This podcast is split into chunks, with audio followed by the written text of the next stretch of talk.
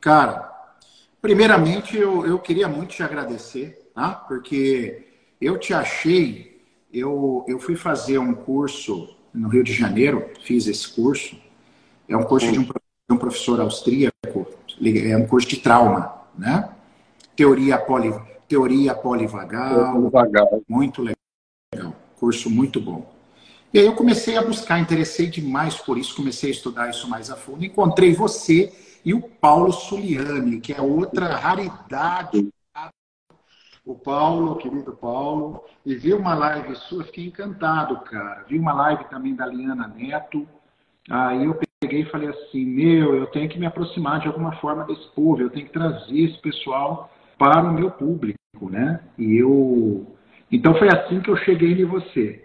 Então legal. Eu já falei, aí eu comprei um livro do Paulo também, Suliani, sim, e aí falei, falei para ele que eu quero fazer uma live com ele também e cheguei até você, né? Então eu estou muito feliz. Maravilha. Então eu queria muito, muito agradecer a esse momento, tá, Léo? É um momento muito prazeroso para mim trazer você é, para o meu público aqui, para o meu perfil, para a gente conversar. E você, gosto do jeito que você fala, o jeito que você fala toca a minha alma e eu acho que vai tocar do pessoal aqui também. Acho que você tem o dom da palavra. Então, estou feliz, querido, te agradecer, porque eu sei que hoje era um dia seu, né? Aí você... e você está aqui falando comigo. Então, para mim é uma honra. Obrigado, viu, querido? É uma grande honra. Obrigado, Maurício. Obrigado. É uma alegria estar aqui. Eu já estava ouvindo também seus vídeos. E eu acho que o nosso trabalho tem muita sinergia, né? Tem muita coisa aí que... Eu acredito muito quando... É, duas coisas diferentes se aproximam, né? Não precisam ser opostas, não. Mas geralmente com diferenças, com visões de mundo que são é, da mesma coisa de formas diferentes. Então, quando isso se junta, isso cria complexidade e as coisas ficam ainda muito mais interessantes. Então, eu acho que é, é isso que vai surgir da nossa conversa aqui hoje. Que legal, Léo. Que legal. Você é baiano, Léo? Você está na Bahia? Sou baiano de, de Salvador, nascido e criado. Eu moro hoje no litoral norte da Bahia, é, a cento e quarenta quilômetros de Salvador, meio do caminho entre Salvador e Aracaju, que é a próxima capital. Mas tenho apartamento aqui em Salvador e venho muito para cá. Hoje eu estou em Salvador, porque não dá para não estar aqui nessa época do ano, que a, a gente tem a festa de Iemanjá agora, dia dois de fevereiro. Eu moro dentro da festa, praticamente. Então, é, eu sempre estou por aqui. Que show, que show, Léo. Ô, Léo, eu já falei sobre seu currículo aqui, né? Eu fiz um post sobre você, sobre a, a, a, sua, a sua ação e interação na parte sistêmica. Você é formado em psicotrauma. Eu começo meu curso agora em fevereiro de psicotrauma. Olha que legal, estou bem feliz, né? Estou bem feliz. E inspiração de... E eu, eu queria é, perguntar já direto ao ponto para vocês, Léo. Hoje o tema, então apresentei teu currículo. Você, eu queria que você falasse um pouquinho de você, dessa caminhada sua, falasse aí brevemente, para que as pessoas do meu público já comentem. Tem gente já seu aqui, tá, comigo? Tem, mas assim, é, é, mas para que meu público começasse a te entender. Quem é o Léo, Léo? Eu, eu quando... Quando as pessoas perguntam quem eu sou, assim, na bucha, como você me perguntou, eu respondo assim, eu sou o resultado de todas as minhas experiências. Essa é a nossa resposta mais filosófica, né? Muito bom. Na prática, eu sou, antes de tudo, um professor, né? Quando você fala para mim que eu tenho um dom da palavra, eu agradeço. É, é um treino de mais de trinta anos de sala, de sala de aula, fui professor de inglês durante muitos anos, trabalhei com desenvolvimento de pessoas, fui coordenador de escola. Nós temos hoje no Instituto... Fundei o Instituto Alegria em dois mil e dezesseis e desde lá a gente tem formações diversas e principalmente na área de educação sistêmica, né, que é o olhar das constelações familiares, ou melhor, do olhar sistêmico em geral. Você me ouve? Porque a sua, sua imagem está parando um pouquinho. Mas eu te escuto bem. Sua imagem também trava para mim, mas eu te escuto bem. Tá bom, tá, tá bom. Vamos ver se daqui a pouco a gente muda para o Wi-Fi, não sei se não melhorar. É... E a gente tem uma formação em educação sistêmica, então essa, eu, eu faço todo um trabalho com formação de professores, esse é o meu, é a minha grande cachaça, né? Gosto muito dessas áreas, dessa área do autoconhecimento, agora ensinar professor, ajudar professor, essa área da educação é a área que eu tenho vivido durante toda a minha vida mesmo. Eu nasci dentro de uma escola, inclusive minha mãe é dona de uma escola. E hoje a gente tem feito uma junção entre o conhecimento sobre o trauma, né, que é a psicotraumatologia. Eu, eu tenho já essa formação, você falou que isso vai começar em fevereiro, com Liana Neto, que é um... Eu já estudava um pouco de trauma antes, mas eu formalizei com esse curso e lancei é, ano passado, um, na realidade ano retrasado já, de dois mil e vinte e um, durante a pandemia eu lancei o Educate, que é o curso de, que chama-se Educar com Atenção ao Trauma, que é a primeira formação no Brasil de educadores que tem essa informação sobre o trauma e como isso afeta a educação. Além disso, eu trabalho como terapeuta, né? é, atendo pessoas, faço atendimentos online, é, dou cursos online, temos aí uma vasta gama de cursos, crescemos muito na pandemia, estamos até amanhã com a aula gratuita, que eu vou falar um pouquinho dela daqui a pouco, para quem quiser conhecer mais a fundo o trabalho, a gente está lançando um novo curso sobre limites, que é o tema de hoje, e estou aí nessa jornada mesmo de autoconhecimento, de encontro com as pessoas, de formar redes, de... De, de estudar, adoro estudar, minha, é o que eu mais gosto de fazer, abrir um livro, estudar, ampliar, e é por aí, a gente tem caminhado nesses, nesses percursos. Que top, Léo, que top. Realmente é, é, é bacana, eu eu, eu tô muito feliz de ter você aqui.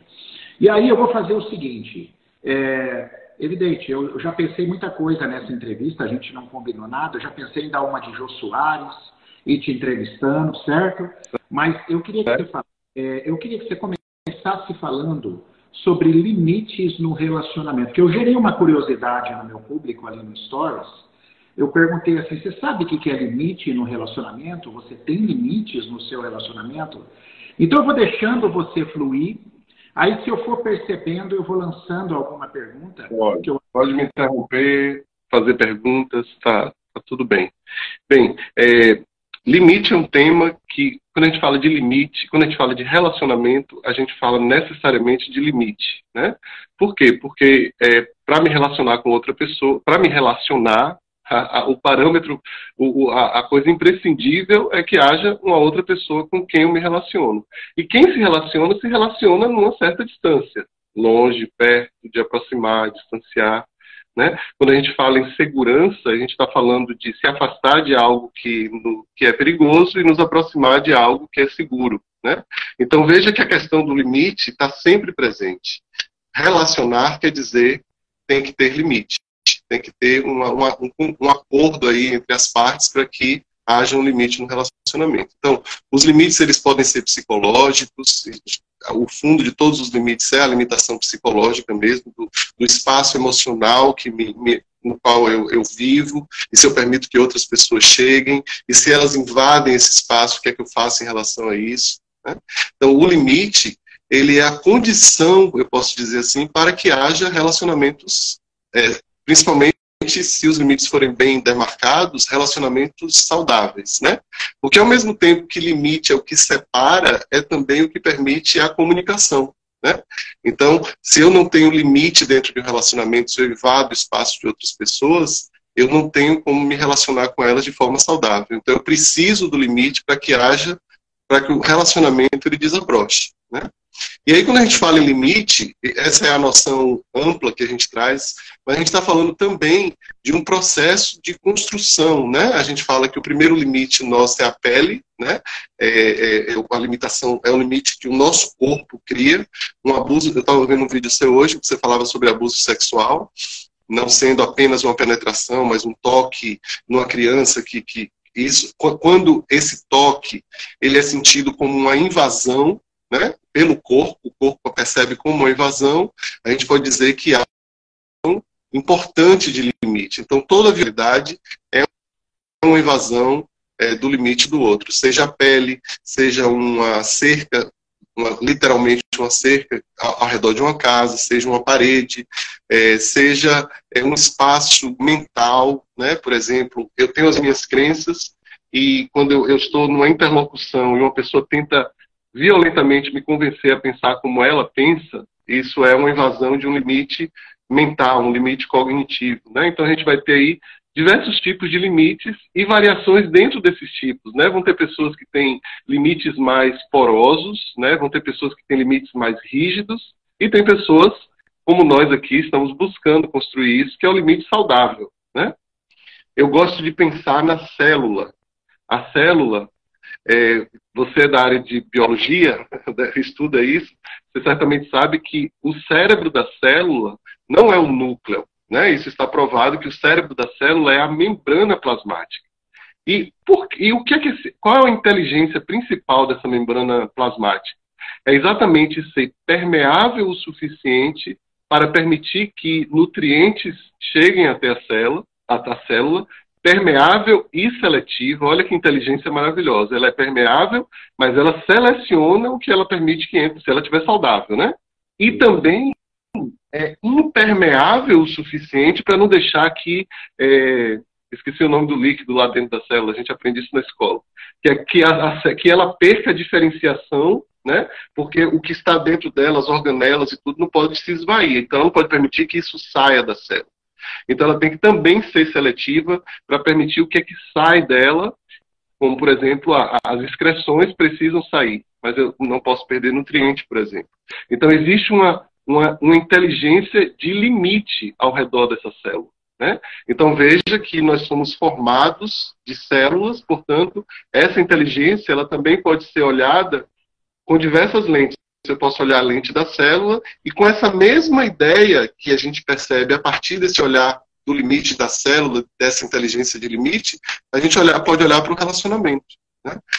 Para o social, como as pessoas interagem.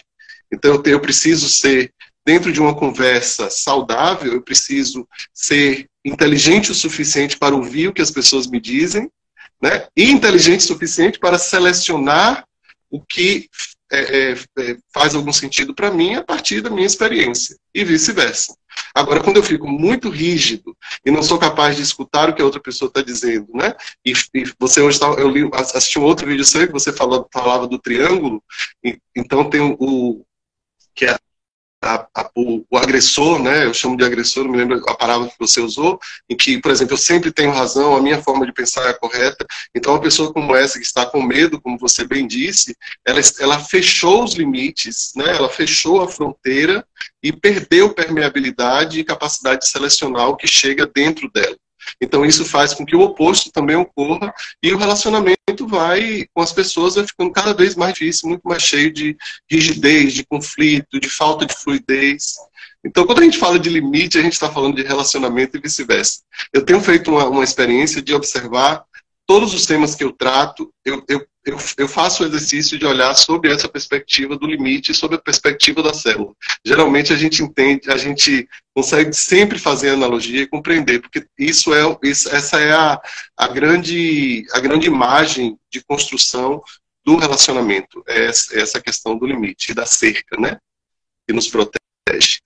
Espetacular essa analogia aí, essa eu não tinha ouvido ainda. Lindo, lindo, parabéns. Essa analogia com a membrana celular foi, foi, foi maravilhosa. Ô, Léo, e, e nessa experiência tua, eu vou conduzir aqui, eu tenho algumas perguntas, eu me coloquei muito, tentei me colocar muito no lugar do meu público, assim.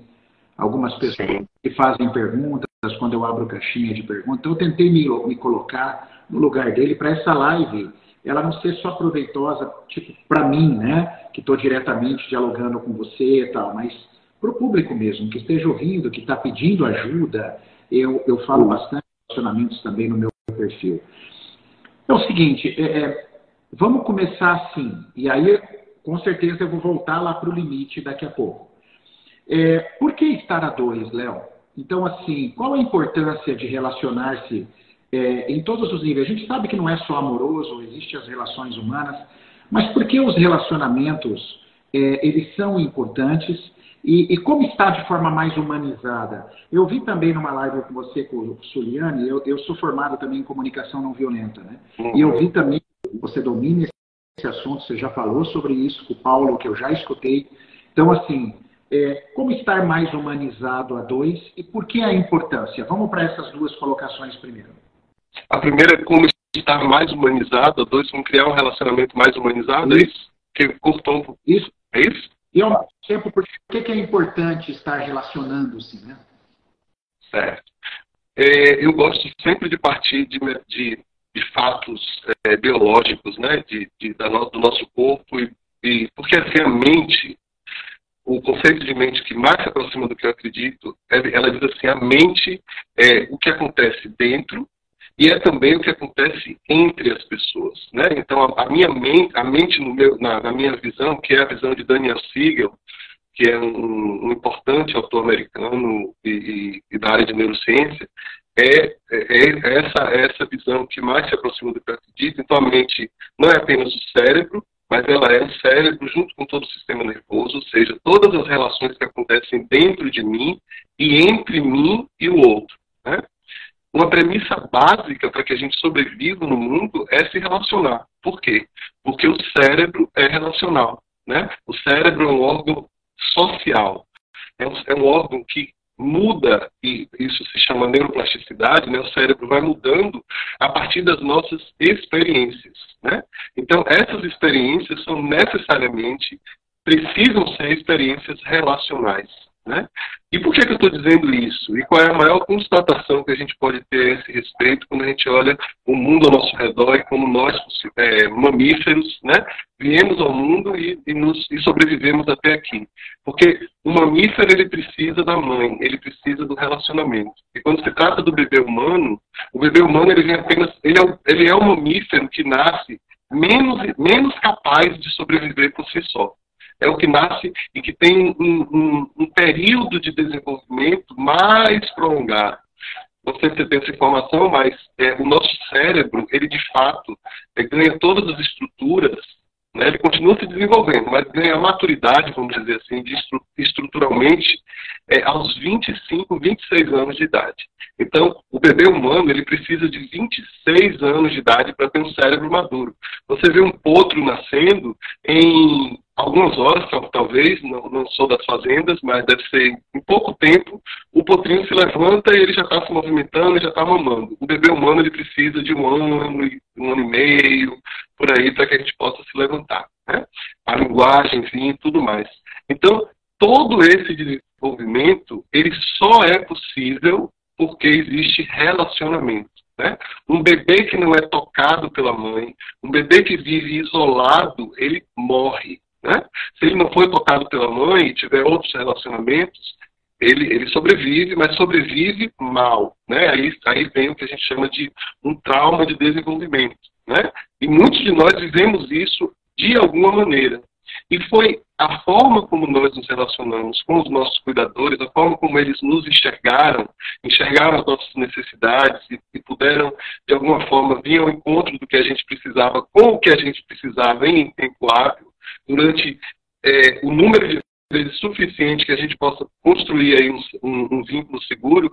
Todas essas fases de desenvolvimento, elas puderam também vir junto com essa, essa, esse, esse entrosamento saudável, né? Então você vai ver, você vê claramente a diferença entre uma criança de três anos de idade, que teve os pais presentes, que brincaram com ela, que se relacionaram com ela, que trocaram olhar, que tocaram, que, que colocaram no corpo, que que é, é, criaram experiências é, de, de aprendizagem naturais dentro de casa, que falaram com ela, que ouviram o que ela estava dizendo.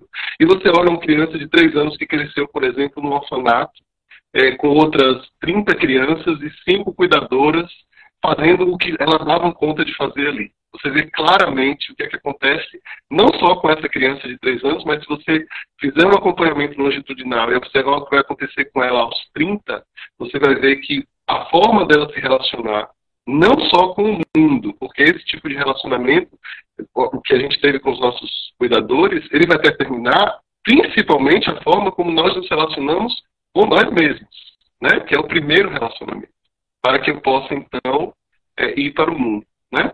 Então, é, então, a gente precisa se relacionar. Quando a gente fala especificamente de um relacionamento a dois, um relacionamento de casal, eu enxergo o relacionamento de casal de dentro desse, de todo esse contexto que eu acabei de explicar, que vale para qualquer tipo de relacionamento, mas o relacionamento de casal é um encontro. Eu já ouvi um autor dizer isso, eu relativizo isso um pouco, mas ele mas, assim, foi bem impactante. Ele diz assim, o casal não se encontra é, porque porque ele está apaixonado. Ele falou algo assim: o casal se encontra para lidar com seus traumas, lutos, né? Então, quem trabalha com casal muitas vezes vê que o match perfeito não é assim, ah, encontrei minha alma gêmea. Não, eu encontrei alguém que é um, um espelho importante para mim, e a partir desse espelho eu posso é, construir algo novo, me olhar, me ver. E aí eu preciso também que dentro dessa relação haja respeito nos limites.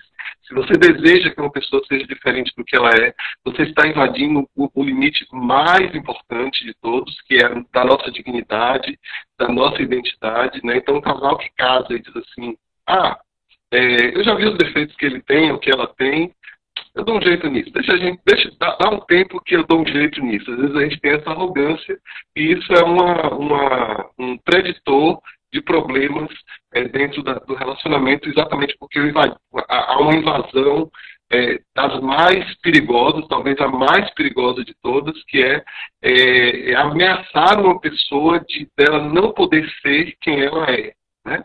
Isso é a coisa mais ameaçadora para qualquer sistema, né? Precisamos vir ao mundo para ser quem somos. E os relacionamentos nos ajudam a construir essa possibilidade, sempre se sentindo apoiado e seguro nas parcerias, construindo algo a partir do encontro, porque isso é, é, é possível e necessário. O maior exemplo é quando um homem e uma mulher se juntam e, e tem um filho, né? Isso é, isso é o, o exemplo biológico, vamos dizer assim, como eu tenho dado esses exemplos, mas podem ser dois homens ou duas mulheres que se juntam e criam uma criança, pode ser é, dois homens ou duas mulheres ou, ou um casal hétero que se une e abre um negócio e vai, né, fazer esse tipo de parceria. Então, a parceria, eu acredito, ela precisa olhar em algum lugar, precisa haver uma interseção de construção de algo para se olhar para o futuro. Isso é importantíssimo também, que tem a ver lá com a, a, a, as células e os grupos que elas formam para fazer os tecidos, os órgãos e tudo mais, né? Se a gente olhar no micro, está tudo lá, de bandeja para a gente. Quanto mais a gente entende a inteligência da biologia, mais a gente entende os relacionamentos. Ô, Léo, você sabe que depois que eu fui para esse curso, né, eu, foi um curso que falou muito sobre engajamento social, né? E aí eu entendi, eu sou fisiologista, então eu, é, aí a gente estudou bastante lá sobre o nervo vago, né, ou pneumogás, o par de nervo craniano. E ali a gente, a gente percebeu a importância dele, a importância do engajamento social, social. O bom as relações para a co-regulação dele, né, diante dos aspectos, dos aspectos de traumatização. Eu fiquei muito, muito, muito impressionado com isso. É, foi uma coisa que me tocou profundamente. Você tem uma ideia, Léo? Eu, na volta, eu fiquei tão impressionado, eu, peguei, eu fui de carro, eu peguei um tiroteio na linha vermelha, todo mundo correndo para debaixo dos ônibus, e eu fiquei dentro do carro, cara, meditando sobre a vida. Fiquei parado, sentado lá, porque eu, cara, eu saí da casinha, pra você ter uma ideia. Você tava no vago. Você tava no vago. Segurança. Eu tava no vago. Cara, mexeu assim, me tocou profundamente. Foi um negócio lindo, lindo, lindo. Mexeu com alguns aspectos da minha vida, até hoje, sabe? E eu sou muito grato a essa formação ali. Porque, apesar de eu ser fisiologista, eu juro para você, eu não conhecia tão profundamente assim a teoria polivagal. Eu sabia algumas coisas no nervo vago, mas o trabalho do doutor Stephen Porges, eu falei, gente do céu, que loucura isso, que coisa, que coisa mais linda. Então, o relacionar-se hoje é, sem dúvida, se desenvolver, é trabalhar o teu sistema autonômico, né? É permitir com que ele se regule, que a gente cresça, que a gente evolui. Acho que você colocou muito bem. Ô, Léo, responsabilidade afetiva e limite nos relacionamentos. Léo, fala um pouquinho disso. Eu sei que não tem receita de bolo, mas quem está ouvindo aí, Léo, o que, que a gente pode começar a seguir, prestar atenção, o casalzinho que está te ouvindo aí, nos ouvindo, falar, cara, onde eu posso... Você já deu uma pista aí. Aquela pessoa que quer transformar o outro naquilo que ela quer. Então, grave. Isso é muito ruim. Mas tem algum caminho, Léo? Tem alguma coisa a observar? Vamos, vamos usar esse, o exemplo da teoria polivagal na prática, né? Vou aproveitar e fazer um link aí entre o que você está falando. A gente pode falar de relacionamentos sob várias, várias óticas, né? Várias óticas. Uhum. A, a abordagem sistêmica traz um olhar interessantíssimo. A teoria polivagal traz esse, esse, essa revelação, né? Algo que a gente já sabia, mas que é revelador, de que nós estamos o tempo todo emitindo sinais de aproxime-se de mim, ou, ou melhor, estamos emitindo sinais que a outra pessoa percebe como é seguro se aproximar de Léo ou é ameaçador, eu vou me afastar de Léo. O que faz isso é o nosso sistema de engajamento social, que é uma, a conexão que existe entre um nervo importantíssimo do nosso sistema nervoso, é o maior de todos, e outros nervos que, que por exemplo, fazem com que o meu olhar fique assim, com que minha voz é, tenha uma entonação, ou um, um tom, né, que ajude a, a gente se engajar melhor, porque se eu falo assim com você, você se assusta, mas se eu uso uma melodia na voz, uma certa prosódia, isso muda. Algo aqui no meu ouvido também vai acontecer, que vai regular a forma, os sons que eu sou capaz de ouvir. Então isso, se você passa a ter esse conhecimento dentro de um relacionamento afetivo, porque o que é que provoca a, as brigas do relacionamento, né? O que é que provoca os grandes confrontos? Você está me ameaçando e eu vou me proteger dessa ameaça. A gente costuma dizer que, e a gente quer acreditar, que você é, brigou com seu marido hoje de manhã porque ele largou a meia no chão. Mas, na realidade, a briga só aconteceu porque quando você mencionou a meia no chão, né, ele, você disse uma coisa, com, às vezes, com um tom de voz que é, é captado pelo outro através de um sistema inconsciente. É, Porges, esse, esse, o, o grande criador da teoria polivagal, ele, ele, ele criou um termo chamado neurocepção, Sim. que é exatamente a detecção de perigo ou de segurança através de vias inconscientes. Então, às vezes você fala uma coisa achando que, que a sua voz está de boa e a pessoa ouve dizendo assim, você está sendo grossa comigo. Né?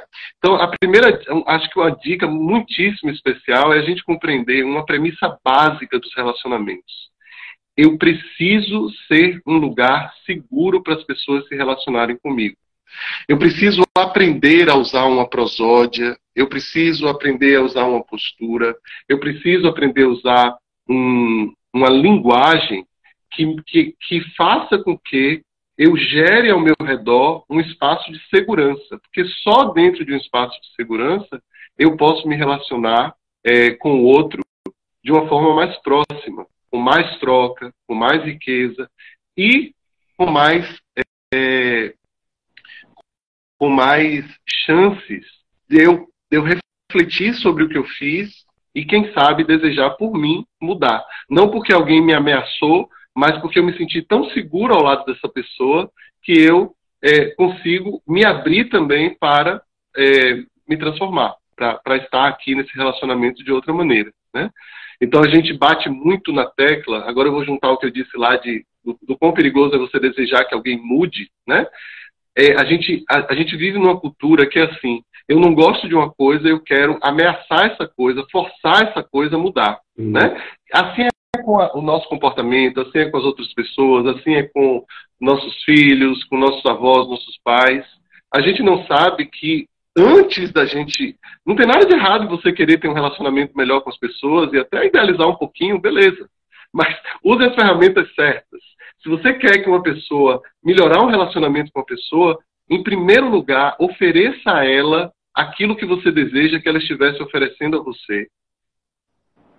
Na medida do possível, leve isso como uma regra, e aí a segunda coisa que vai acontecer como um efeito rebote disso aí, é que essa pessoa, ela vai dizer assim, nossa, Léo me respeita tanto, Léo me olha com tanta afeição, eu me sinto tão bem ao lado dele. Às vezes a pessoa não faz esse diálogo, tá? Mas é isso que está acontecendo no movimento interno dela.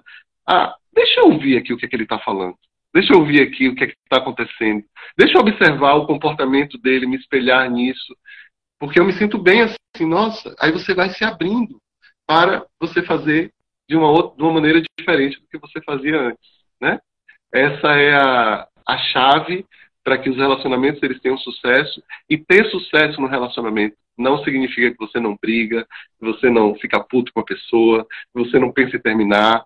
Significa apenas que você lida com essas rupturas e você consegue, depois das rupturas, fazer uma reconciliação, né? Bert Hellinger, das Constelações Familiares, ele tinha uma frase que eu acho muitíssimo interessante, ele diz assim: dentro de um relacionamento de casal, você tem que perdoar uma pessoa pelo menos dez vezes por dia.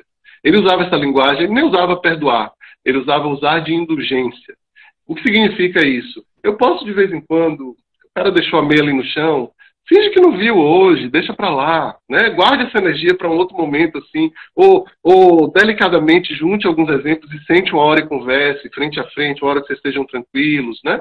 Então temos que ter essas estratégias. E todas essas estratégias, Maurício, se você conhecendo a teoria polivagal, elas remetem à teoria polivagal, né? Então ela vai dizer assim, cuidado com o seu tom de voz, cuidado com as pessoas, as palavras que você escolhe, porque isso vai afetar o sistema de engajamento social, e aí a gente sai do, do lugar de segurança e a gente vai para o lugar de luta e fuga. Eu preciso ou lutar ou fugir daqui para me proteger dessa ameaça, dessa pessoa que quer que eu seja diferente do que eu sou. E é interessante porque, às vezes, no contexto da pessoa, né? Por exemplo, o meu contexto, né? Eu, eu, eu venho de uma descendência, meu avô veio do Líbano, você entende? Então, numa época de muita paz, né? Ironicamente falando. Então, você vê, meu avô veio de lá. Então, assim, eu já tenho uma tendência natural a, a, a me sentir... Isso hoje está tá mais trabalhado, isso em mim está bem trabalhado. Sim. Mas no passado, tinha uma tendência de me sentir ameaçado com muita facilidade. Então, qualquer coisa me, me ameaçava. Então, nos relacionamentos, você não sabe, na verdade, com quem você está lidando, porque nós, nós não somos terapeutas. A gente se relaciona e você não é terapeuta. Você é um engenheiro, casou com uma advogada. Então, vocês não têm esse conteúdo, certo? Mas, às vezes, você tem uma história traumática na sua, de traumatização na sua própria infância, ou sistemicamente uma carga, onde você já pode se sentir ameaçado de uma forma com muita facilidade, né? Aí você pega o outro, que não utiliza de uma boa comunicação, né, que não tem um bom diálogo, então esse relacionamento ele vai entrar em pé de guerra. Aí a gente escuta sempre aquelas coisas, né, Léo? É, incompatibilidade de gênios, ou a gente não se entende. E às vezes uma relação que tinha tudo para evoluir, tinha tudo para prosperar, porque a relação, eu concordo com você plenamente, as relações elas crescem. Uma vez a gente fez um curso com o Amit Goswami em São Paulo, né? Uhum. E, e ele falava, Ele falava assim, ele, ele, ele, ele tem medo das relações onde não tem desavença, onde você fala assim, ó, ah, nós se entendemos muito bem, a gente nunca discute. Ele fala, nossa, esse relacionamento é muito perigoso, porque assim, é nas diferenças que você faz o crescimento, né? Então, isso, isso da gente... É, comer. Mas aí é o que eu bato sempre no meu perfil, eu queria discutir um pouco, Léo. Eu sempre falo da importância das pessoas buscarem, é, você é advogado, você é engenheiro, você é mecânico, é, você é professor de história, você seja o que você for, a importância, né, Léo, de buscar esse autoconhecimento, né? Porque aonde essa pessoa, aonde essa pessoa vai se amparar para ela perceber que tem algo fora nela. Eu não vou usar certo e errado, porque eu não gosto disso. Mas que tem algo que precisa ser ajustado. O que, que a tua experiência tem percebido disso, Léo? Eu vou... É, exatamente. Eu acho que a gente tem que buscar autoconhecimento, né? É, eu, o meu objetivo dentro do meu canal, né, e, e no meu instituto é exatamente promover isso. Eu acredito demais nisso. Eu acredito em terapia e acredito na educação mesmo. A educação, é, a gente chama de... de é, educação, é, gente, me escapou o nome aqui agora. Educação para o corpo, educação da nossa fisiologia, educação dos relacionamentos, psicoeducação. Me escapou assim de repente. Mas trabalhar com psicoeducação. Eu deixo isso claro quando eu estou trabalhando individualmente com os meus clientes, de que a gente vai ganhar, vai, vai, vai aprender a se conhecer ganhando recurso, ganhando potência, ganhando a possibilidade de nos observarmos mais, observarmos o que é que acontece no nosso corpo, o que é que acontece no relacionamento com as pessoas. Então a gente precisa, por exemplo, o tema do, do limite, e aí eu vou Vou convidar aqui todo mundo para estar conosco na nossa aula de amanhã. Eu vou falar sobre esse tema especificamente, mostrando claramente como é que a gente pode, respondendo inclusive sua pergunta de como é que a gente pode levar isso para a nossa vida, mudar os nossos relacionamentos, porque o objetivo é esse, né? A gente vai fazer um lançamento amanhã importante, então quem tiver interesse vai lá no Instituto Alegria, segue a gente e tem um link na bio que você pode clicar. Então a gente vai falar de relacionamento, de limite. Então eu preciso... Em primeiro lugar, sabe, Maurício, conhecer um pouco da minha história. Né? Eu preciso saber o que aconteceu comigo. Né? Eu preciso fazer algum tipo de investigação com relação a isso. Contando um pouco da minha história pessoal, em dois mil e cinco eu fui buscar terapia é, porque eu já estava numa sequência de mais de quatro relacionamentos que terminavam com quatro meses de duração e sempre da mesma maneira, levando o pé na bunda, ficando triste, ficando de luto. Eu disse assim... Aí, em dois mil e cinco, eu tinha trinta e um anos de idade. Aí eu olhei e disse assim, gente, são quatro relacionamentos idênticos, quatro pessoas completamente diferentes e a me- o mesmo desfecho. Aí eu fiz aquela, caiu aquela grande, o eureka, né? Que, que é isso que a gente está fazendo aqui, ajudando as pessoas. Tem alguma coisa comigo. Na época eu pensava assim, tem alguma coisa errada comigo. Hoje, isso há, há, há, vinte, há, vinte, há dezessete anos atrás. Hoje eu já não faço mais essa pergunta para ninguém. Você usou, falou até disso, do certo e errado. Eu mudo essa pergunta para o que foi que aconteceu comigo que fez com que hoje, aos trinta e um anos de idade, eu tenha tido essa sequência de relacionamentos que não deram certo. Sabe o que é que eu descobri? Limite. Eu não tinha limite no relacionamento. Eu dava demais. Eu ofertava demais. A minha carência, por causa da minha história, do meu relacion... dos meus primeiros relacionamentos lá atrás, que a gente falou com os meus cuidadores, fez com que eu encontrasse uma pessoa e imediatamente idealizasse essa pessoa, imaginasse que ela podia ser a grande resposta para tudo. E para eu garantir que a pessoa permanecesse na minha vida, eu oferecia, oferecia, oferecia. Eu invadia o limite do outro e invadia o meu próprio limite do que eu dava conta de dar, porque às vezes eu estava dando coisa... estava para além do que é, era, era é, naturalmente vindo de mim, né? Então eu fazia isso para man- me manter no relacionamento e, obviamente, a outra pessoa se sentia invadida, se sentia estranho, né? O que é isso? Eu nunca tive isso na minha vida, que cara estranho, deixa eu dar um pé na bunda dele, deixa eu ir embora, né? Até que eu fui percebendo, e aí foi a, a grande pergunta, né? Qual a minha, hoje é uma pergunta que, que faz sentido também, qual a minha responsabilidade nisso tudo? Né? Se eu estou é, tendo muita dificuldade nas relações, não precisa nem ser um problema em série, né? Como foi o meu lá atrás, em dois mil e cinco, é, se, se isso está acontecendo, eu com certeza tenho alguma coisa a ver com isso. Não sozinho, porque um relacionamento é, é sempre claro. É o que acontece com o outro e como o outro devolve, né? Mas nós sempre temos uma responsabilidade nisso. Eu, trabalhei, eu trabalho muito com professor, né?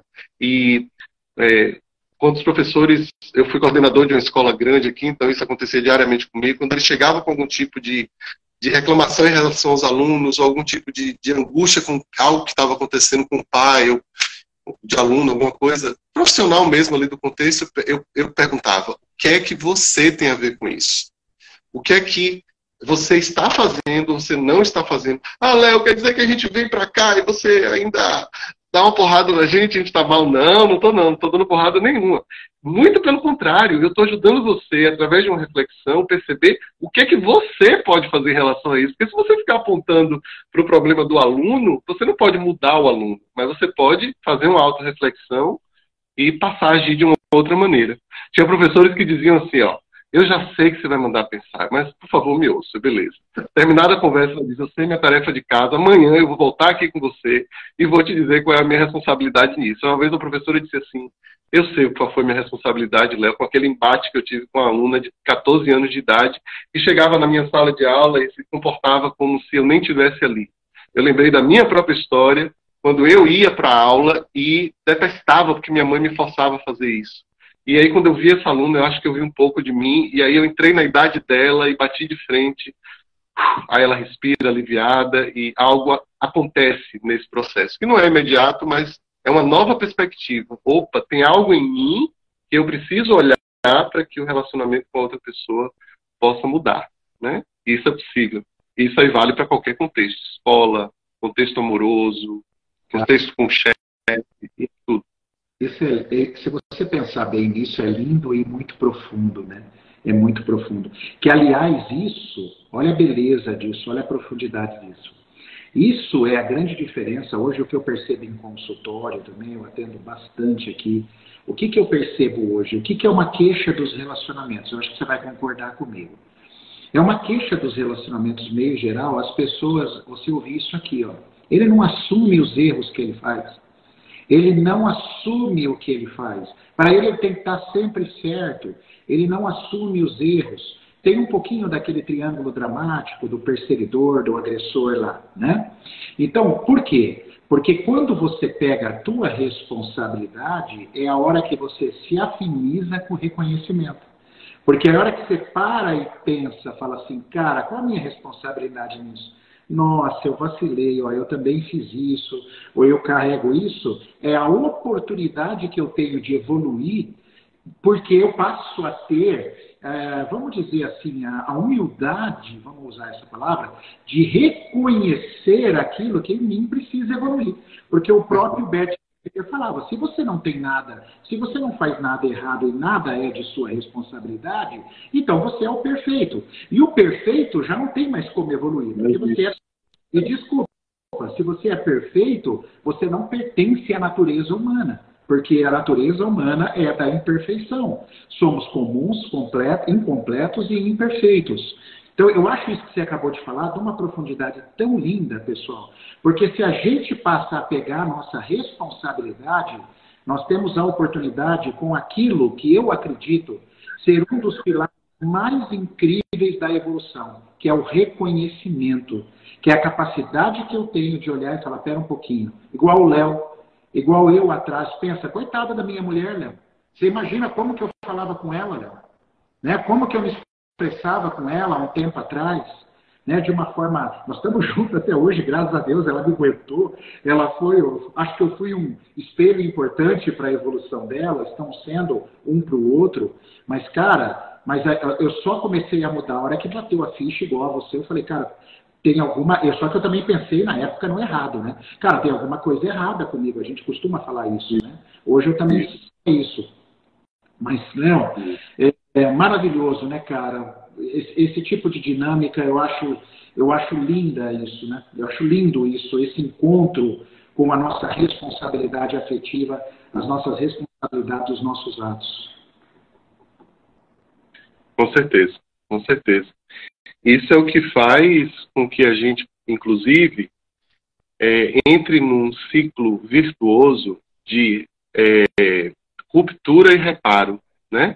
Porque um relacionamento, quando a gente estuda um pouco de trauma, de desenvolvimento, hoje a ciência sabe, as mamães e os papais que estão aqui com filhos pequenos, quando vocês ouvem aquelas palestras assim, e eu, eu sei que eu, eu, eu Eu, eu me comunico muito com pais e mães, né? A gente conversa muito, eu tenho cursos para pais e mães. Quando a gente fala de limite, a gente fala de limite com os filhos também, que é um tema importantíssimo. Mas muitos pais e muitas mães chegam assim, ah, se eu soubesse disso antes, ou assim, meio que sentindo culpados que não tinham esse conhecimento, né? Que a gente vai passando e ajudando. Aí eu, hoje, hoje eu, eu, eu tenho uma informação que... que vale para todo tipo de relacionamento, mas vamos lá no berço para entender melhor o que acontece hoje na no nossa atualidade. O que a neurociência, os estudos em neurociência mostram, é que o pai ou a mãe, eles só precisam é, acertar é, a cada, é, entre dez encontros com os filhos, é, três, ou melhor, sete, sete vezes pode ter algum tipo de ruptura. Você só precisa acertar três vezes em dez, trinta por cento dos engajamentos. Agora, os outros setenta por cento que acontecerem, eles precisam vir acompanhados é, de, de reparação. Então, por exemplo, você gritou com seu filho, e se você pudesse aproximar e dizer, mamãe estava muito aborrecida com algo que estava acontecendo no trabalho, e eu gritei com você, eu fui injusta com você. Né? Eu sinto muito que você tenha sentido assim, coloca ele no colo, tá tudo bem. Não só está tudo bem, mas está tudo melhor do que bem. Porque quando você fala isso, você gera resiliência. Você gera um entendimento de que na vida nós vamos ter conflitos, vamos ter momentos em que alguém vai perder a cabeça, mas a reconciliação ela vem, é possível. Então eu posso me jogar no mundo e eu posso errar, eu posso arriscar, eu posso me tornar mais livre no relacionamento com o outro, não apenas porque eu sei que eu posso pedir desculpa depois, porque não é assim, não é esse pensamento simplista, mas porque eu vim de um relacionamento em que eu também me sentia respeitado quando eu promovia as minhas rupturas. Eu aprendi com os meus cuidadores que as rupturas existem, que elas não são o fim, mas elas podem fortalecer o nosso vínculo. Então, quando eu vou para um... Olha que coisa maravilhosa você ir para um relacionamento de casal em que você pode pedir desculpas, sem, sem no entanto, se sentir rebaixado por isso. E você pode estar aberto para ouvir a, a desculpa do outro, o pedido de desculpa, eu sinto muito, do outro, né? Você está disposto a, a, a romper, né? A experi... ou melhor, você está disposto a viver de maneira que as rupturas façam parte da sua existência, porque você também sabe reconciliar. Aí você vê pessoas que brigam e nunca mais se falam, né? Porque a gente perdeu isso um pouco, né? A gente ficou muito preso na ruptura, porque hoje, se você me permite contar uma historinha, hoje eu estava na, na, andando com, com, com a minha cachorra aqui, fui aqui brevemente, aqui, desci com ela dez minutos, e aí veio um menininho e se aproximou da cachorra e ficou brincando, e a mãe permitiu. E eu estava um pouco preocupado, porque ela estava agitada, ela sem querer bateu nele, ele caiu no chão, e ele ficou muito assustado. Aí a mãe, quando se aproximou dele, falou assim, é... É, tá tudo bem, não, tá tudo bem. E ele olhava pra mãe e dizia assim, o cachorro, au au. E a mãe olhava e dizia assim, olhando pra mim, dizendo, não se preocupe não, ele tem um cachorro também, isso acontece o tempo todo, é por isso que ele se aproximou da sua, que ele tá de boa. Aí eu, eu, eu fiquei, Maurício, numa situação assim, porque eu, eu consegui ler o que o menino estava dizendo. Na realidade ele estava dizendo assim, mamãe, não importa se eu já vivi isso milhões de vezes, eu quero seu abraço, porque eu tô assustado. E ele estava assustado. E ele estava dizendo à mãe que ele, que ele... E ele olhava para a mãe. A primeira coisa que ele fez foi abrir o braço e pedir colo. Porque criança, ele tinha... Um, é, devia ter no máximo dois anos. Ele, crianças não conseguem regular suas emoções sozinhas. Elas precisam de um, um adulto para fazer isso, né? Então ele pediu. Mas a mãe não conseguiu fazer a leitura. A mãe pediu mais desculpas a mim. A mãe me regulou mais do que regulou o próprio filho, porque ela simplesmente é, levou em conta algo que estava na experiência dela. Ela não conseguiu ver o que o menino precisava naquele momento, que era apenas um reconhecimento. Eu consegui falar um pouquinho para ele assim, você está assustado, né? Você está com medo. Mas ela não, não abriu espaço para isso. Ela ficava dizendo, justificando, ela não entrou em sintonia com aquele, com o que aquele garotinho precisava. Então, se isso não acontece, essa história é exatamente para a gente falar sobre essa ruptura, ali houve uma ruptura, mas a mãe não percebeu que houve uma ruptura, então ela não pôde ir para o próximo passo, que é fazer o reparo, né? Ela não, não percebeu que houve ruptura, simplesmente porque na história de vida dela, ela viveu essa ruptura diversas vezes, e isso nunca foi nomeado pelos cuidadores dela como uma ruptura. Então, ela não reconhece quando há uma ruptura no relacionamento dela com o filho. E aí voltamos ao autoconhecimento. Se ela... Eu, eu alguns anos atrás, eu olharia esse menino chorando e, para mim, ia passar batido. A mãe está certíssima, é isso. Hoje, eu consigo entrar em sintonia com a dor dele, não só porque eu tive essa dor também, né? Muitos de nós tivemos, mas por causa dessas, desses diálogos, por causa de terapia e de tudo mais que a gente vai fazendo. Mas, papais, mamães, fiquem atentos ao que está acontecendo com seus filhos, principalmente os mais pequenos, e lembrem disso. Criança não tem ainda o nervo vago, é, mielinizado seria a palavra, mas ainda com uma conexão boa o suficiente com os centros, todos os centros neurais, para que ela possa sozinha encontrar o bem-estar de volta, né, descer a curva. Então ela se assusta e se o pai ou a mãe, um cuidador, não estiver lá para dar um apoio, ela vai continuar assustada. Se isso durar durante, por, por muito tempo, ela pode, inclusive, criar a doen- os, os sintomas, né, como você fala, eu adorei hoje, as programações biológicas, né, começam a se instalar no corpo. Eu preciso me defender do mundo, eu preciso me defender do mundo, e aí a gente vai para o mundo, se torna adulto, precisando se defender, sem entender seus próprios sentimentos, sem entender o que precisa, sem entender que está causando rupturas nos próprios relacionamentos agora, e simplesmente porque não teve essa referência anterior. E há alguns casos mais graves, até os congelamentos, né, as dissociações. Isso. Isso. Que... É. E se a criança ela não, é, se ela não recebe esse apoio cronicamente, vai ter uma hora em que ela vai se debater com esse sentimento e ela não vai nem reconhecer o que está acontecendo com ela, porque ela congelou e perdeu o contato, né? Porque quando a gente não consegue nem lutar, nem fugir numa situação, e numa situação de vínculo com a mãe, a criança não tem capacidade nenhuma de olhar para a mãe e dizer: você não está reconhecendo meus sentimentos, eu estou aqui chorando. Ela vai conseguir fazer isso na adolescência, ela vai começar a fazer isso na adolescência. Mas nessa idade ele não tem como reconhecer isso. Então, se ele não reconhece isso, ele também não pode buscar regulação. A, a, a mãe não regula. Então, o sistema nervoso dele permanece naquele estado. Se acontecer diversas vezes, aí ele vai ter que tomar uma outra atitude, né? O, o sistema vai dizer assim: olha, é melhor você parar de sentir. Negue, reprima, congele. Perfeito. E aí? E tem casos, igual você contou essa história, essa história, a mãe, ela não conseguiu perceber ali, ela não conseguiu corregular o filho, né? Ela não conseguiu entrar em sintonia. Ela estava mais, pre... ela estava mais preocupada em te deixar tranquilo, de que ela não estava chateada com o que o cachorro fez, né? Enfim. Mas existem aquelas situações, e você, você que está aí nos ouvindo, não se sinta culpada, por favor, né? É, como diz o Olavo de Carvalho, vamos sair da quarta camada de maturidade, vamos evoluir também para que a gente se torne mais maduro, né? Eu acho que é importante pelo seguinte: existem casos, inclusive, casos onde o próprio pai e a própria mãe ou os cuidadores primários acabaram criando isso. Por exemplo, um exemplo muito simples: tua filha derruba suco na mesa, como que você reage, né? Como que você reage? Você acaba com a tua filha? Você briga porque ela derrubou suco e você acaba com ela, e aí você, como você está no papel tecnicamente do agressor, você acha que você está corrigindo, mas você está num papel de ameaça para ela completa, pelo seu tom de voz, pela sua expressão corporal.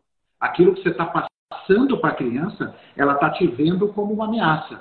E às vezes a mãe, ela se cala por medo de você, que é o pai, ela se cala, a mãe não toma uma postura e ninguém acolhe essa criança. E ela vai se corregular como? Como que ela Isso. vai se corregular, né, Léo? Isso, perfeito. É, esse nome corregular, que é uma novidade, né, inclusive para a gente, porque essa teoria é muito recente, significa pegar uma, alguém no colo. Pode ser assim, ó, você tá, sei lá, você chega em casa um dia cansado, e sua esposa tá lá, você dá um abraço nela, deita no colo dela e ficam ali assistindo televisão. Isso é corregulação. A gente vai ver os mamíferos fazerem isso na natureza, quando a mamãe leoa, né, é, vem assim, lambe os seus filhotes. Ali é uma, uma, uma, uma, uma forma de corregulação, porque o bebê, o bebê mamífero ele ainda não tá, né, isso acontece é, com o bebê humano também, porém leva mais tempo para aprender a fazer sozinho. Mas o, o bebê leão, ele vai precisar da mamãe leoa para ajudá-lo a relaxar, se acalmar, descansar. É, e então a corregulação é exatamente o que eu preciso que aconteça durante repetidas vezes no meu processo de desenvolvimento, para que algo importantíssimo aconteça na sequência, que eu seja capaz de, tendo internalizado a figura de carinho e de cuidado e de segurança, em momentos em que eu precise, que esteja só, encontrar em mim a minha capacidade de regulação, né? Então, quando você estiver no trânsito dirigindo, você vai sentir raiva e você vai ter internalizada ali alguém importante para você que disse assim: ah, Léo, eu tô vendo que você tá com raiva. Segura aqui na minha mão, aperta a minha mão, tá tudo bem, você pode sentir essa raiva. Aí você se torna um adulto, você sente raiva no trânsito e respira e diz assim: olha a raiva vindo, deixa eu apertar aqui o volante com mais força, deixa eu respirar, deixa eu fazer algo, mas eu não vou é, bater o carro por causa disso, entende? Então, você encontra em você, né, a capacidade de regulação. Isso chama autorregulação, que é a sequência do processo de corregulação bem-sucedido. Né? Então, eu sou capaz de lidar criança, com as minhas emoções. A criança já não tem essa autorregulação, né, Léo? Então, não consegue. ela não consegue. Ela vai precisar da ajuda de uma pessoa adulta, né? Isso, isso. Uma pessoa que tenha um sistema nervoso é, completado na sua funcionalidade de regular a si mesmo. Isso é importante. Porque veja o exemplo que eu dei hoje. Essa mãe, nesse aspecto, eu não estou falando, ó, gente, não é nenhuma crítica à mãe. Essa mãe deve ter tido uma mãe também que era assim, né? Que ela não pôde aprender, ela estava fazendo o melhor dela ali. Uma mãe extremamente cuidadosa e carinhosa com o filho. Como as nossas mães foram, só que de forma ignorante, não sabiam isso que a gente está tendo o privilégio de aprender juntos aqui, né? E ela ignorou, porque ela não viu, né? Ela não viu. Eu sempre falo assim, não peça a uma pessoa é, que tem um metro e oitenta para tocar o teto de três metros de altura, que ela não vai dar conta, não porque ela não queira, mas que ela não tem corpo para isso. Essa mãe não tinha corpo para isso. Então esse, esse bebê, ele vai... A gente espera que ele tenha outras oportunidades em que ela perceba e que ajude ele a corregular, né? Então, ele, isso, isso é facilmente superado por uma criança. Crianças não são resilientes, como a gente fala. Ah, toda criança é resiliente. Não, crianças não são resilientes. Crianças são maleáveis. Elas conseguem, é, elas conseguem é, é, é, sair das situações de forma mais maleável, porque o, o próprio cérebro ainda tem uma super plasticidade. Todo o cérebro tem, mas a criança é incomparável, para, através de novas experiências, construir É, novos caminhos neurais e novas maneiras de estar no mundo, né? Então, tudo bem com essa criança se essa mamãe estiver, como ela estava antes da cena, né? É, certamente lá cuidando dele, abraçando ele, dando comida pelo carinho que ela tinha com ela, né? Foi um evento, pode estar isolado. E o pessoal que está nos assistindo aí, né? É, vocês viram, né? Porque que eu quis trazer o Léo aqui para o nosso perfil, né? Você viu agora, vocês estão tendo uma ideia do Léo, que foi isso que encantou, esse jeito dele falar, esse jeito comunicativo e, e de uma facilidade, uma clareza da gente entender, né? Então, foi por isso que eu tive a ideia. Eu passei lá, vi uma live, falei, cara do céu, e o Paulo Suliani também é outro cara, dez, é. que eu vou com ele aqui. Aí você tá, aí você tá me ouvindo, aí você deve estar falando assim, cara, os caras estão falando de teoria polivagal, corregular, autorregular, e, na verdade, o tema é limite no relacionamento. Mas aí vem uma coisa importante, né? Se você, o Léo pode me dizer, fica à vontade, viu, Léo, se você achar que você não concorda, porque aqui nós não somos obrigados a concordar e nós estamos duros para isso, né? Mas assim, então por isso que eu vou colocar isso aqui. Eu encaro esse lance, é, me diga aí se você acha que é um raciocínio bacana, Léo. Quando a gente fala de limites de relacionamento, limite nos relacionamentos, é, se você tem essa percepção, se você tem uma, uma facilidade de se autorregular melhor, você automaticamente vai deixar ou vai minimizar a, a probabilidade de você se tornar uma ameaça para o teu companheiro.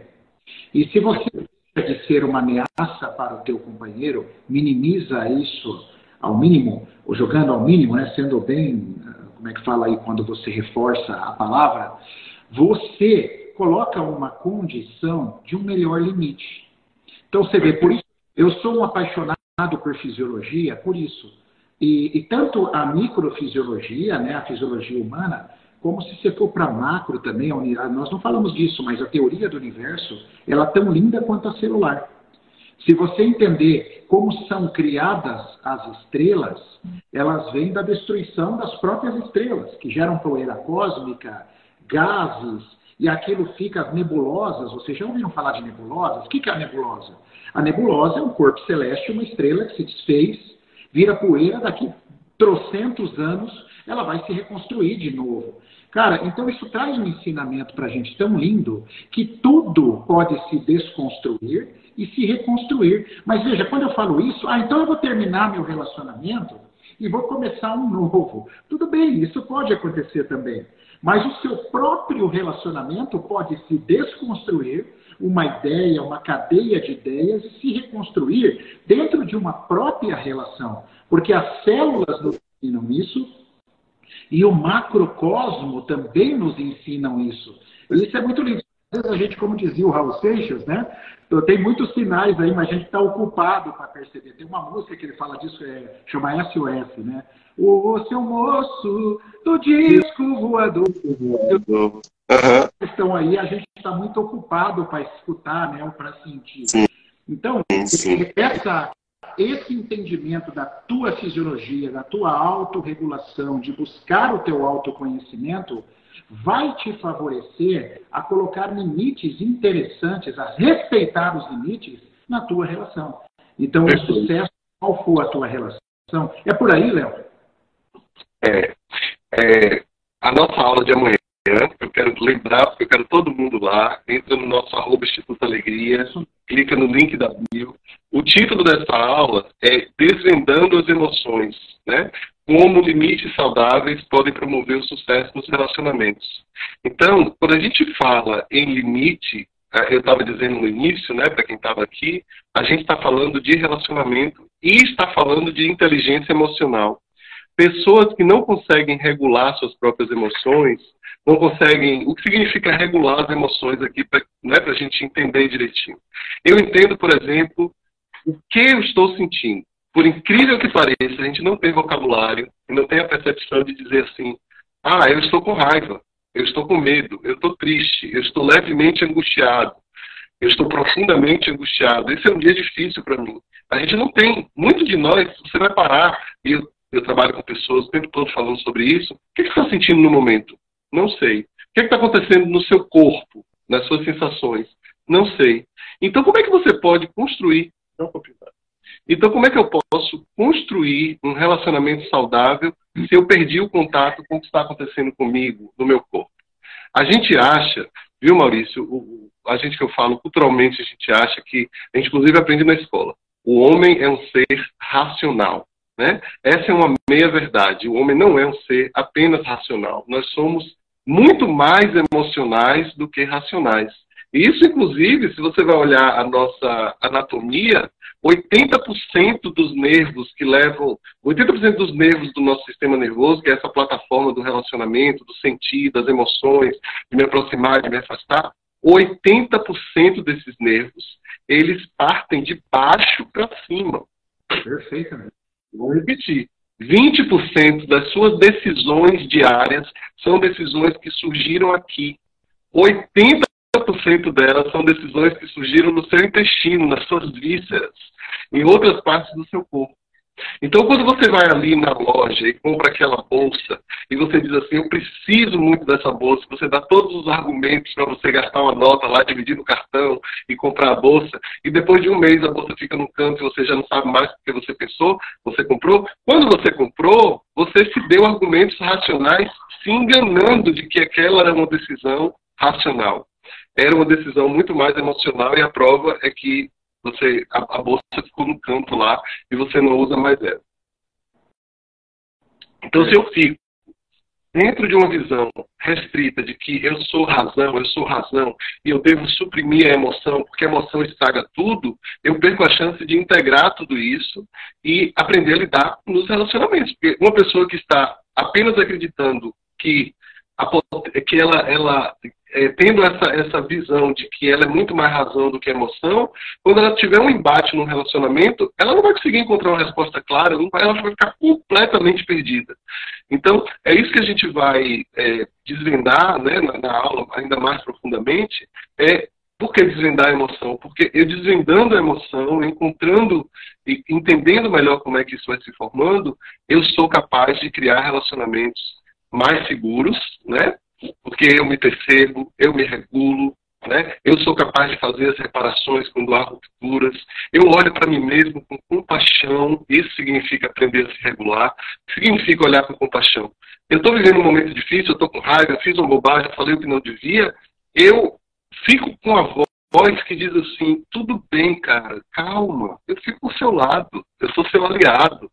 Ao invés da, daquele chicote que a gente usa, assim, ah, você com raiva aí de novo, você tá estragando tudo. Ah, Léo, você, poxa, que bobagem, você é maluco, né? Assim que a gente fica com a gente, né? E isso gera mais ameaça. E aí o sistema, ele fica travado.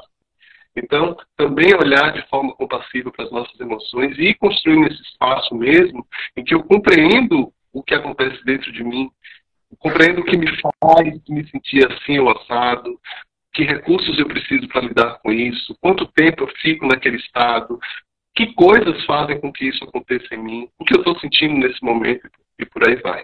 Né? Então, é, essa questão emocional é fundamental. Ô, Léo, é, antigamente os caras me perguntavam, né, as pessoas me perguntavam, é, qual é a função do intestino? E eu falava assim, é, antigamente é o intestino, ah, é um órgão que absorve, que excreta, um órgão condutor, excretor. Hoje a resposta é, o intestino é o órgão mais sensorial do corpo. Você tem ideia que um dia alguém imaginar isso, que o órgão mais sensorial do corpo, é, nós temos a pele, evidente, um órgão enorme, o intestino está entre, vamos dizer assim, talvez um dos órgãos reais do corpo. E foi graças ao trabalho do, do Stephen Porges, Peter Levine. O Peter Levine trabalha com experiência somática e hoje é o que eu acredito. Hoje eu não acredito num processo é, de reversão de uma traumatização se não houver uma experiência corporal, né?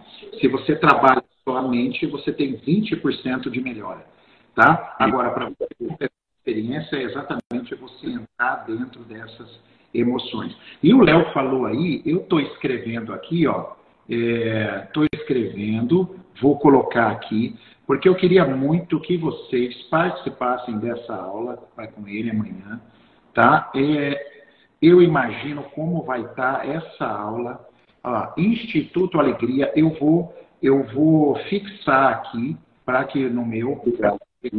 Entra lá. O link está na bio, né, Léo? É isso aí? Tá, entra no link da bio. Através do link da bio, a pessoa vai fazer a inscrição para o curso e vai receber um e-mail.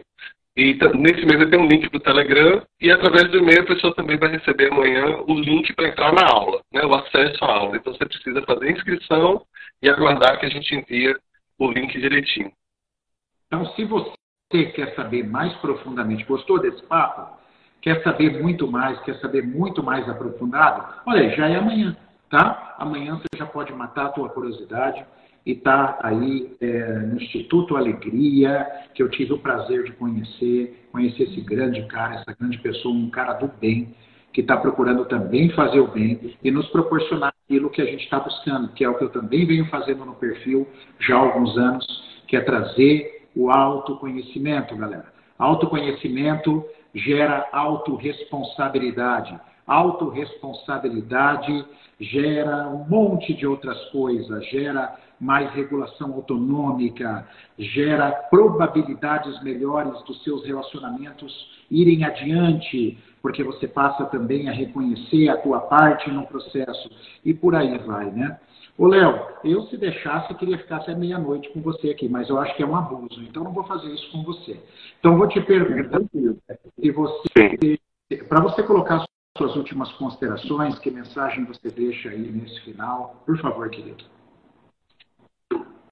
Te agradecer, Maurício, pelo, pelo convite, obrigado. É, obrigado às pessoas que estão aqui conosco, obrigado também às pessoas que já me seguiram antes, né, que estão aqui, é uma alegria. A gente tem, sempre tem, viu, gente, live. É, na segunda-feira vocês podem assistir aqui com o Maurício e depois vão lá e assistam a minha live gravada. Para a gente ficar nesse meio termo aí, que as minhas lives ficam gravadas lá. Tem muito conteúdo lá, lives antigas, inclusive. Vão lá, explorem o, o, o canal. Quero agradecer essa oportunidade. Quem me conhece de perto sabe que eu não nego uma oportunidade de falar, né? Eu acredito que o meu propósito de vida é levar esse conhecimento para as pessoas, né? Sempre com o que ressoa em mim, com o que estou fazendo em mim em primeiro lugar. Eu espero que tenha ressoado em vocês. Eu, estamos a serviço da vida, né? Serviço de uma sociedade melhor, de melhores relacionamentos. Se você começa a se relacionar melhor consigo mesmo, o efeito vai ser sempre que, que você vai construir ao seu redor núcleos de relacionamentos mais saudáveis. Poxa, imagine aí, hoje a gente chegou aqui oitenta pessoas. Imagine se cada um de nós aqui, desse público que veio e chegou aqui, sei lá, um número X, se cada um de nós começa a se responsabilizar pelas próprias emoções, pelos próprios limites, aprende, né? Isso é algo que dá para aprender, a gente vai ensinar isso. Como é que eu crio limites saudáveis, como é que eu lido com, essa, com, a, com a, a, a, o meu próprio corpo de uma forma saudável, como é que eu lido com a comida, como é que eu lido com as compulsões, como é que eu lido nos meus relacionamentos, como é que eu lido com o sexo, como é que eu lido com a, lido com a quantidade de coisas na minha vida, em quantidade de informações que a gente tem, né? A gente precisa ter isso bem assegurado.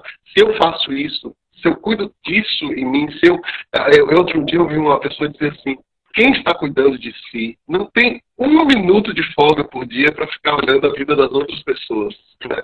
Então, ocupe-se de si. Claro que eu não estou dizendo que se feche em você, não é isso.